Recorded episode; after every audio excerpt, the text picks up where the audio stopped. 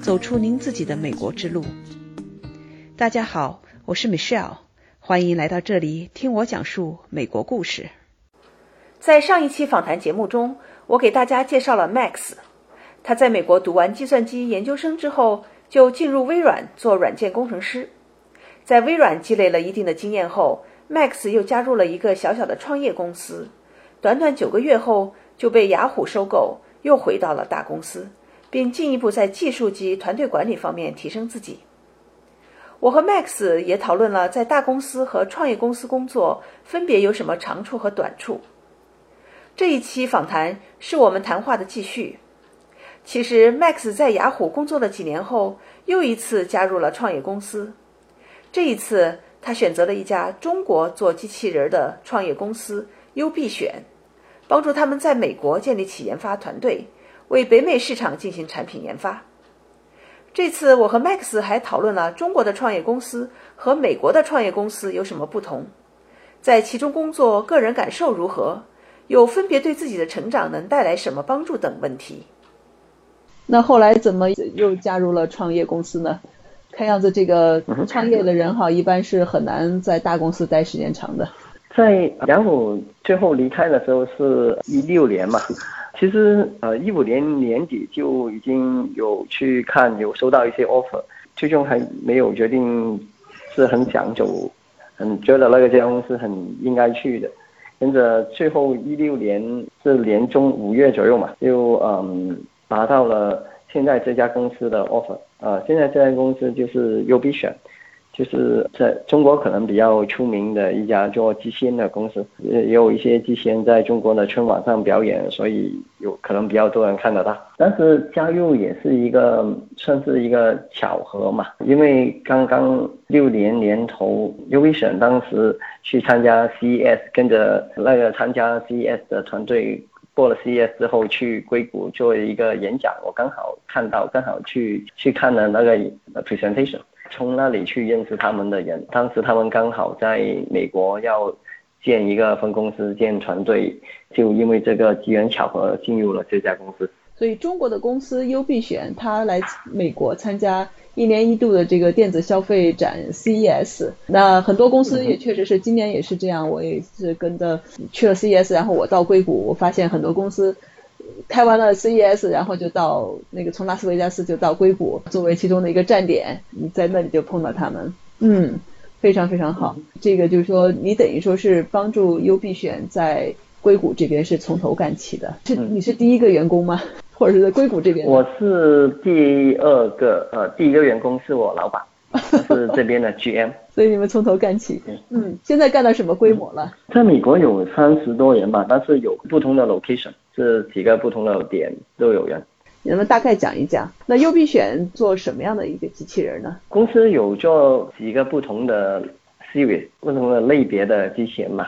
一两个跟平常用户比较接触。多的一点的，是一个是教小孩子怎样组装自己的机器人，怎么去创建不同的机器人模型，跟着控制机器人，通过机器人来学编程的，那个叫积木机器人。有另外一个是陪伴小孩子，这样教小孩子，在中国的话就教小孩子学不同的东西，学英文啊什么的，啊叫悟空机器人。那个产品的名字叫孙悟空的悟空，悟空。哦，悟空啊，孙悟空的。啊，对对对对，他是一个等于陪伴小孩子啊，帮小孩子学东西，陪伴小孩子成长，跟着教他学英文啊，学不同的课程啊、题目啊那一种的。陪伴机器人哈。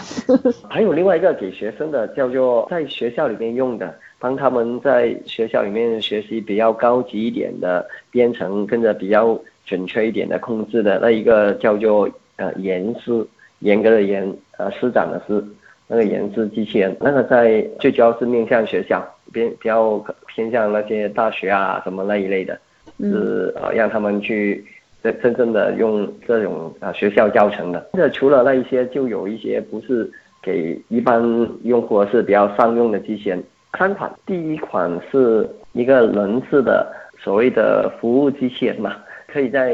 机场。在一些零售店啊，或者是家具店啊什么的里面，去代替一个人去告诉你哪一个产品在哪个位置，带你去找那个产品，跟着它同个屏幕可以直接放视频告诉你，呃，那个产品的介绍，也可以同时告诉用户现在到底有哪一些产品是 on sale，呃，是减价特价，有哪一些产品是新的产品啊。是等于可以帮那个商店打广告也行，商店里面他可以去不同的角落去看一看，帮帮忙巡逻一下。嗯嗯，那一个呃英文叫做 cruiser，我都忘记中文叫什么。嗯，有点像那种导购似的哈，导购一个机器人。对对对对对，或者在机场里面也可以带你去不同的位置啊什么的，比较商业中心的那种。另外一个。完全是为了安全检控而做的，比如说军事的，或者是在那些就算是大商场里面的，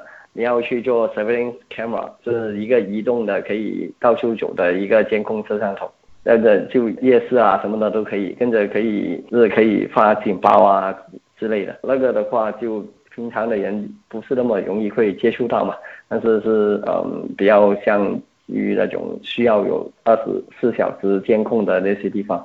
嗯，还有另外一个是这个还没开始卖嘛，只是刚刚发布，跟着让大家看到，刚的春晚上面表演过，在之前的 CS 也表演过的，叫做 Walker 的 Walker，就是在 CS 里面呃表演了去当那个家里人回到家跟着。帮他接着他的东西放好，去冰箱里呃，那个可乐给那个主人，跟着拿个罐薯片罐给呃主人，跟着让主人可以吃东西啊，帮他放音乐。他主人出门之前告诉他要下雨，去拿个雨伞给他。那个机器人叫 Walker，家里的管家嘛，嗯，跟着那一个还应该还没有开始正式发售，但是已经发布了，是让大家感知得到它可以有的功能。哇，很棒！现在机器人真的是慢慢的走入到我们平常人的身边了。那从你的角度来讲，因为你在一个比较现在比较热的一个领域哈，做机器人啊，还有 AI 呀，还有这些什么大数据啊。从你个人的在不同的公司里工作过，大大小小中国的、美国的各种各公司里工作过。如果你总结一下，你觉得在中国的这个创业公司工作？那和你在呃其他的这些大公司工作，以及你原来的你们自己的这几个这个小小的创业公司工作，你自己感觉在这个成长过程中，你有什么不同的感受呢？我觉得中国的创业环境跟美国比较不同。中国的创业环境来说比较 cutthroat，比较竞争压力大，而且竞争的时候就。比较有什么花样，有什么方法都会用。美国很多时候创业公司比较文明，是有句话叫比较 gentleman，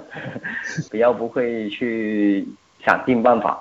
现在中国的创业公司，呃，由于竞争真的很激烈，所以很多时候会想尽办法。所以在中国的创业公司工作过，你会发现真的会为了生存，会看到很多不同的，你不一定会想得到的。这一点，我觉得，呃，在中国的人要去创业，要要明白，要有这个心理准备吧。在美国创业公司，就有时候不会那么容易会遇到这种情况。在美国这边，大家比较彬彬有礼啊。对对对对对对。那我想，在中国创业那打拼出来的人，他到美国会觉得还是就能更轻松一点了。看起来，是我的猜想。嗯，你可以这样子说吧。而且中国的创业公司。很多人工作的时间跟强度比美国的创业公司要大，是工作的时间长跟工作的紧张度是比美国的创业公司还要高的，这一点是不可否认的事实。这不光是创业公司，有些很大的比较成型的中国的科技公司，我只说科技行业，因为其他行业我只了解会少一些。相比之下的话，中国的这些科技公司还是比。美国这边大家这个拼劲儿哈更强，咱们说对吧？华为啊，什么京东啊等等这些公司，虽然已经很成熟了，已经很多年了，做得非常好，但是他们确实是依然非常的拼命。中国人哈这个勤劳，这个现在这个市场的一个竞争的环境，以及我们整个的发展速度，也就造就了我们的这些公司的这些特点。所以我觉得在中国的初创公司里面工作一下。会拿到一些在美国的公司、美国的初创公司里面工作拿不到的一些经验，或者一一些对初创公司的理解吧。这一点对之后要是自己想去做自己的公司啊，或者什么的，都会有一定的帮助。得到了不同方面的经验之后，遇到了不同的竞争对手，你也知道会怎么去面对嘛。同样的，也是说，为什么有一些美国的初创公司，他们去中国的市场去竞争的时候，他们不一定能够打得入那个市场，也是这个原因。就是有时候他们缺乏了。在那一方面的经验，跟着就不明白竞争对手有可能会做的事，会做怎么样的事，对他们来说有一定的 disadvantage。对，在这方面就比较弱势一些。对对。所以不是之前优步什么的在中国弄了试了很多年，最后还是退出。还有一些其他的不同的公司是在中国尝试了一段时间，最后还是退出。其实就是也是缺乏了对那一方面的理解跟经验嘛。一个中国的这个市场是很不一样的，在一个中国的文化以及中国这些做事的方式，整个环境是非常不一样的，确实是。那从你的角度来讲的话，我想你在这里在帮助优必选这个公司在美国硅谷这边从头干起，那整个的这个经验也是非常宝贵的哦。嗯，我觉得呃这个经验是挺宝贵，因为无论是怎样在哪一家公司，你去从头开始做一个新的业务、新的市场开发，他们那一个市场需要的产品或者是呃产品的改动，这个经验来说，从一个 business 跟一个 engineering 两个方面来说都是挺特别的，而且呃我的老板他是比较。focus on business，比较集中于做生意在一边，他对这一方面很有经验。我从他的身上学到了很多关于 business 上面的一些之前做任何工程项目都学不到的一些东西。从优必选在美国来设这些点的出发点是什么呢？当时他们明白，其实同样一个产品在中国卖得好，不一定在美国能够卖得好。美国的用户，美国的。客户他们需要的东西跟中国人需要的不一定一样，而且结果是事实是很不一样。你不能用同样的心态、同样的产品来直接卖给美国，因为这样子是卖不出的。需要去找到呃明白美国的客户需要的是什么，把产品改成他们需要的，才能在美国去买。同样的，西方国家是欧洲那些也是，始终习惯啊、思行为啊、思维方式啊都是很不同，所以不能一概而论。等于说，在美国这边做的研发是为美国市场来做的产品。对对，美国或者西方国家，这欧洲也会有可能。这个确实是这样。我们说到一个企业哈，它最后走向国际化，那国际化有这几层嘛？一个是如果产品不动，只是卖到其他的国家，那个只是叫销售。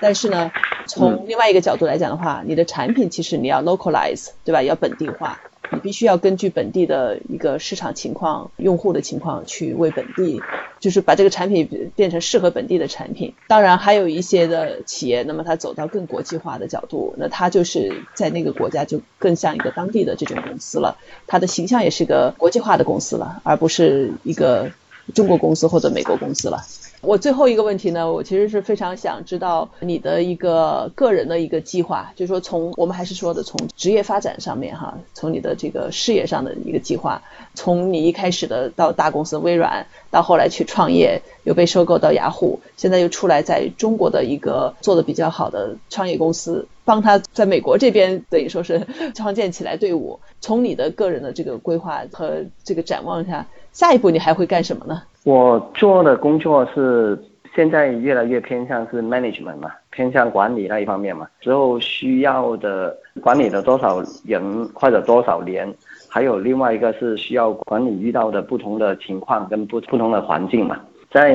雅虎的时候开始做管理，就很大一部分是一般的软件嘛，跟着就 app 后台啊什么的都有都能够碰得到。跟着这一家公司能够碰到的是一个硬件嘛，而且有不同的环境，这个初创公司一个大公司嘛。下一步计划，我觉得从一个管理发展的角度来说，很需要的是看，啊，还有哪一些我是没有去做过的，没有管理过的那种。团队的方法，或者是会不会是说尝试管理更加多多的人，管理呃大一点的团队，或者是做一些不同的科技方面的管理，跟着从那一方面去得到不同的经验，让自己成长。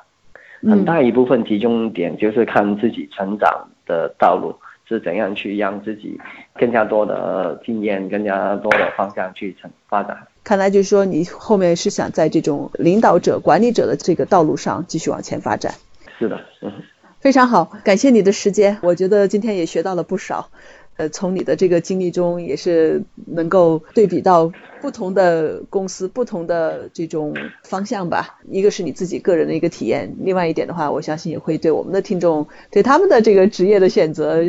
和发展也有一些启发。谢谢你。啊，谢谢。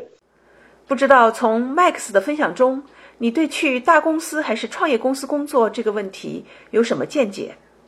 其实就在最近。我还辅导过一个在大公司里工作的年轻人，他正在犹豫是趁年轻没有家庭负担去尝试一下创业，还是在大公司里工作再多几年继续积累经验。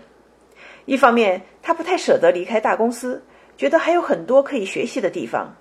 另一方面，他又担心现在不去尝试一下创业，以后有了家庭就更不太有可能去创业了。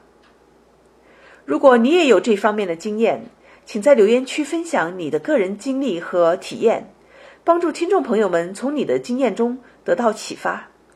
也欢迎把我们的节目转发给你的朋友。咱们下期再见。